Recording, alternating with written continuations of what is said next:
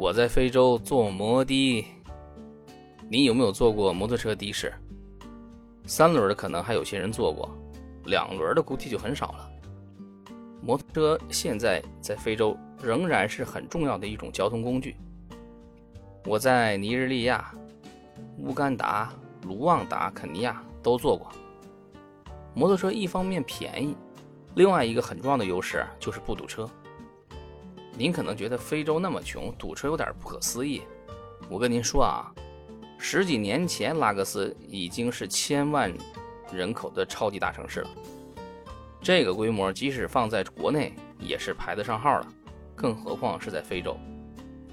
我们当时的本地员工因为市区的租金太高，住得远一些，每天5点多就要起床，花2个多小时在路上，赶在8点上班。以我的经验，非洲国家最大的那个城市基本都堵车。年轻人要往工作机会多的城市跑，这是客观规律。人口多了，自然对于城市交通的压力就大。而城市的规划建设一方面需要能力，比如对未来人口的预期，城市扩张过程中功能的划分，道路设计的合理性等等。尼日利亚的原首都拉各斯的主干道就有很多反人类的设计，明明近在咫尺，但必须绕远。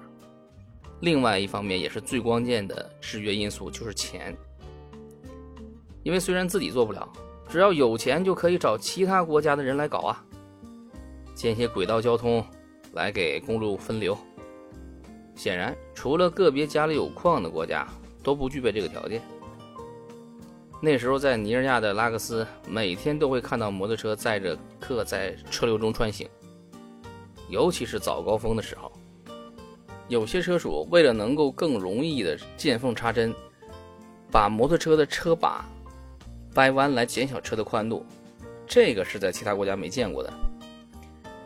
而打过摩的的这几个国家，只有卢旺达的车主多数都是戴着头盔，也会要求乘客戴头盔，因为当地的规定比较严格。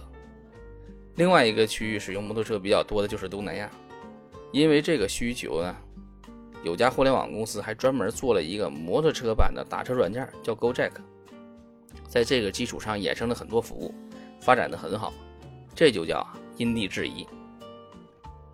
好了，今天就和您聊到这儿，感谢您的收听。